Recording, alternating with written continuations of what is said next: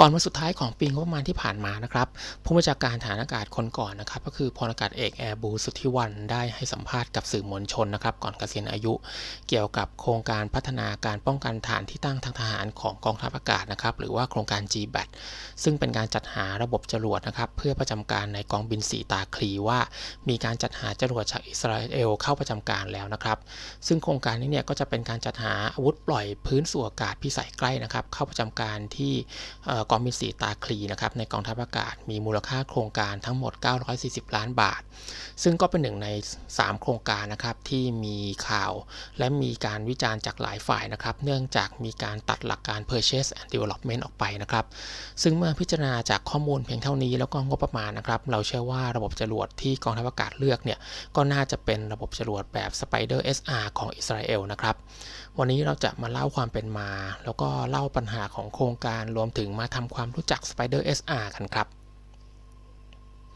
การตัดหลักการ purchase and development ออกจาก TLR ในการจัดซื้อนั้นนะครับ เป็นการตัดข้อความที่ว่าต้องเชื่อมต่อข้อมูลจากระบบเชื่อมโยงทางยุทธวิธีของกองทัพอากาศ และเป็นการตัดข้อความอีกหนึ่งข้อความนะครับ ที่บอกว่าการจัดหาพร้อมการพัฒนาให้ระบุให้บริษัทอุตสาหกรรมป้องกันประเทศของไทยเป็นผู้ยื่นข้อเสนอ ซึ่งทำให้ระบบอาวุธปล่อยที่เสนอให้กองทัพอากาศนั้นเนี่ยไม่จำเป็นต้องเชื่อมโยงกับระบบ Data Link ของกองทัพอากาศนะครับ แล้วก็ไม่จำเป็นต้องมีบริษัทไทยเข้าเป็นผู้ร่วมงานในการบูรณาการระบบ หรือรับการถ่ายทอดเทคโนโลยีเพื่อพัฒนาระบบนะครับ นั่นก็คือผู้ผลิตนะครับสามารถที่จะขายอาวุธปล่อยอย่างเดียว โดยที่กองทัพอากาศเนี่ยก็จ่ายเงินซื้ออาวุธอย่างเดียวได้เลยนะครับ ไม่ต้องมีอุตสาหกรรมป้องกันประเทศของไทยมีส่วนร่วมเหมือนที่ถูกกำหนดเอาไว้ในนโยบาย Purchase and Development ครับ TF เคยแสดงความไม่เห็นด้วยกับแนวทางนี้ของผู้บัญชาการฐานอากาศท่านที่แล้วนะครับเพราะว่าการให้คนไทยมีส่วนร่วม การจ้างงานคนไทยพัฒนา แล้วก็การให้อุตสาหกรรมของคนไทยเนี่ยได้มีส่วนในการรับงานจากกองทัพเนี่ยมันจะเป็นข้ออ้างที่ดีนะครับในการจัดหาอาวุธในภาวะวิกฤตเศรษฐกิจเช่นนี้นะครับเนื่องจากงบประมาณบางส่วนเนี่ยจะทำให้เกิดการจ้างงานคนไทยที่เป็นตำแหน่งงานที่ใช้ทักษะแรงงานสูงนะครับแล้วก็ทำให้งบประมาณทางอาหารเนี่ยก็จะเกิดประโยชน์ต่อระบบเศรษฐกิจของประเทศด้วย แล้วก็เป็นแนวทางที่จริงๆเนี่ยฝ่ายการเมืองก็สนับสนุนนะครับ โดยที่กรรมธิการงบประมาณทั้งฝ่ายค้านแล้วก็ฝ่ายรัฐบาลเนี่ยก็เห็นชอบกับโครงการของกองทัพอากาศนี้นะครับแล้วก็ให้งบประมาณมา เพราะเชื่อว่าจะมีส่วนช่วยในการสนับสนุนอุตสาหกรรมป้องกันประเทศของไทย ซึ่งจริงๆแล้วเนี่ยก็เป็นหน้าที่ของกองทัพแล้วก็รัฐบาลนะครับที่กำหนดอยู่ในยุทธศาสตร์ชาตินะครับ ซึ่งยุทธศาสตร์ชาติเนี่ยกองทัพก็ร่างเองมากับมือ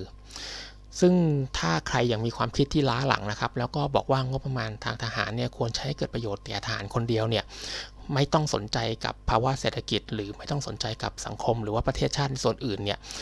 ก็ควรที่จะตัดงบประมาณทางทหารออกไปให้โครงการอื่น หรือว่าให้หน่วยงานอื่นที่สามารถที่จะใช้งบประมาณให้เป็นประโยชน์ต่อหน่วยงานทั้งของตนเอง แล้วก็ต่อเศรษฐกิจของชาติดีกว่านะครับ ซึ่งมันก็มีหลายโครงการที่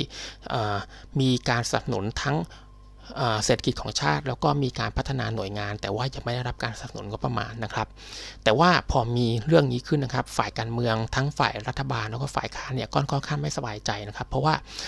ในตอนที่กองทัพอากาศมาชี้แจงงบประมาณเนี่ยบอกว่าจะมีการสนับสนุนอุตสาหกรรมป้องกันประเทศ แต่พอใช้งบประมาณจริงเนี่ยกลับมีการตัดอุตสาหกรรมป้องกันประเทศของไทยออก ซึ่งก็มีการตั้งคำถาม แล้วก็มีการเรียกให้กองทัพอากาศเข้าไปชี้แจงหลายครั้งนะครับ ครงการนี้ของทัพอากาศเนี่ยก็มีการทำราคากลาง แล้วก็ออก TOR แล้วก็ยกเลิกการจัดซื้อจัดหาถึง 4 ครั้งนะครับ โดยให้เหตุผลเช่น TOR มีความผิดพลาด หรือว่าไม่ได้เปิดกว้างให้บางบริษัทเข้าร่วมประมูลนะครับ โดยอ้างว่ากองทัพอากาศเนี่ยไม่ได้เชิญมายื่นจดหมายประมูลนะครับผมทั้งๆทที่จริง ๆ แล้วเนี่ยกฎหมายไม่ได้กำหนดว่าจะต้องเป็นบริษัทที่กองทัพอากาศเนี่ยส่งหนังสือเชิญเท่านั้นนะครับ จนสุดท้ายเนี่ย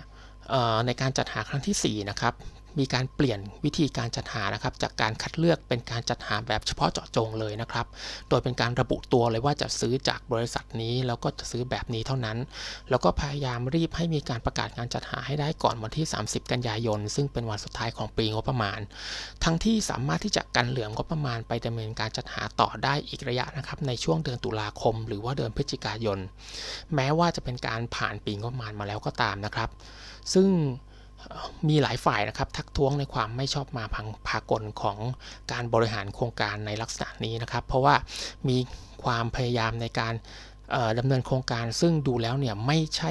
เป็นการดำเนินโครงการแบบปกตินะครับผมซึ่งก็ทำให้น่าสนใจว่าสุดท้ายแล้วเนี่ยโครงการจะมีการลงนามการจัดหาเลย หรือว่าผู้บัญชาการฐานอากาศคนใหม่นะครับจะมารื้ออีกรอบนะครับเพราะถ้าลงนามจัดหาไปแล้วนะครับแล้วก็พบว่ามีการผิดกฎหมายเนี่ยหรือว่ามีผู้ร้องเรียนเนี่ยผู้ลงนามก็ต้องมีผู้ที่มีความผิดแล้วก็ต้องรับผิดชอบไปด้วย อย่างไรก็ตามครับ ข้อมูลที่เป็นเพียงประโยคเดียวจากผู้บัญชาการฐานอากาศคนก่อนนะครับ ที่ระบุว่าจรวดที่จะจัดหาเนี่ยเป็นจรวดจากอิสราเอลนะครับ ซึ่งผ่านการรบมาแล้ว ประกอบกับที่เราพิจารณางบประมาณนะครับ ซึ่งงบประมาณเนี่ยใช้ไปราวๆ 940 ล้านบาทเนี่ยก็ทำให้เชื่อว่าระบบจรวดนั้นเนี่ยก็น่าจะเป็นระบบจรวดแบบ Spider SR ของราฟาเอลประเทศอิสราเอลนั่นเองครับ สไปเดอร์นะครับมีทั้งหมด 4 รุ่นนะครับโดยแบ่งตามระยะยิงก็คือ SR นะครับมีระยะยิงราว 20 กิโลเมตร ER มีระยะยิงไกลราวๆ40 กิโลเมตรนะครับ MR มีระยะยิงไกลราว 60 กิโลเมตร แล้วก็ LR ที่มีระยะยิงไกลราว 80 กิโลเมตรนะครับรุ่นที่กองทัพอากาศเนี่ยน่าจะจัดหาคือรุ่น SR นะครับเพราะว่ากองทัพอากาศเนี่ยต้องการระบบจรวดพิสัยใกล้นะครับ ตัวจรวดเนี่ยสามารถยิงออกไปจากรถบรรทุกนะครับ ซึ่งก็สามารถจะเลือกได้หลากหลายยี่ห้อนะครับ ไม่ว่าจะเป็น Benz Man หรือว่า Scania นะครับหรือหรือว่าเลือกอรถบรรทุกจีนก็ยังได้นะครับผมตัวแท่นยิงเนี่ยก็ทำให้สามารถยิงจรวดได้แบบ 360 องศานะครับแล้วก็สามารถทำการยิงได้ทั้งแบบเลือกเป้าหมายก่อนนะครับหรือว่า lock on before launch หรือว่าเลือกเป้าหมายหลังยิงแล้วนะครับ หรือว่า lock on after launch นะครับ เพื่อเพิ่มความอ่อนตัวในการตอบสนองต่อภัยคุกคามที่เข้ามาหลังจากที่เป้าหมายนั้นเนี่ยถูกจัดให้เป็นภัยคุกคามแล้วนะครับ นอกจากนั้นเนี่ยระบบก็ยังมีขีดความสามารถในการป้องกันการรบกวนทางอิเล็กทรอนิกส์นะครับ แล้วก็สามารถใช้เรดาร์ในการตรวจจับเป้าหมาย แล้วก็สามารถที่จะติดตั้งกล้อง EOIR นะครับ เพิ่มเติมเพื่อเพิ่มขีดความสามารถในการตรวจจับที่เป็นภาพแล้วก็ความร้อนได้นะครับ รวมถึงสามารถเชื่อมต่อกับระบบควบคุมบังคับบัญชาของระบบสงครามเครือข่ายได้นะครับ ซึ่งในกรณีของกองทัพอากาศเนี่ยก็อาจจะไม่ได้มีการเชื่อมต่อนี้นะครับ ดังเหตุผลที่กล่าวไปข้างต้นนะครับ อีกสิ่งหนึ่งที่น่าสนใจนะครับก็คือระบบจรวดที่ใช้นะครับ เพราะว่า Spider เนี่ยสามารถใช้จรวดแบบ Python 5 นะครับ แล้วก็ iDerby ได้ ซึ่งจรวดทั้ง 2 แบบนะครับ ก็เป็นจรวดนำวิถีด้วยความร้อน แล้วก็จรวดแบบนำวิถีด้วยเรดาร์นะครับ แบบ Active Homing ซึ่งก็มีใช้งานในกองทัพอากาศไทยอยู่แล้วนะครับ โดยที่มีการติดตั้งกับเครื่องบินขับไล่แบบ F5TH นะครับที่มีการว่าจ้างบริษัทในประเทศร่วมกับบริษัทต่างประเทศนะครับทำการปรับปรุงอยู่ในปัจจุบันนะครับ ซึ่งเราเคยเล่า เกี่ยวกับโครงการปรับปรุง F5TH ไปแล้วนะครับ แล้วก็ลองเปรียบเทียบประสิทธิภาพแล้วคิดความสามารถนะครับ ซึ่งท่านใดที่สนใจเนี่ยก็สามารถที่จะลองคลิกไปที่ลิงก์ในมุมขวาบนได้นะครับ ซึ่งในกรณีของการใช้จรวดที่มีอยู่ในกองทัพอากาศไทยแล้วเนี่ยก็จะช่วยในแง่ของการลดแบบจรวด แล้วก็เพิ่มความง่ายในการซ่อมบำรุงได้ครับ หลังจากนี้นะครับก็ต้องติดตามกันต่อไปว่าจรวดที่กองทัพอากาศเลือกเนี่ยก็จะเป็นจรวดแบบ Spider SR จริง ๆ หรือไม่นะครับรวมถึงโครงการจัดหาเนี่ยจะสามารถดำเนินการได้สำเร็จลุล่วงไปได้ด้วยดีหรือไม่นะครับ แล้วก็ที่สำคัญเนี่ย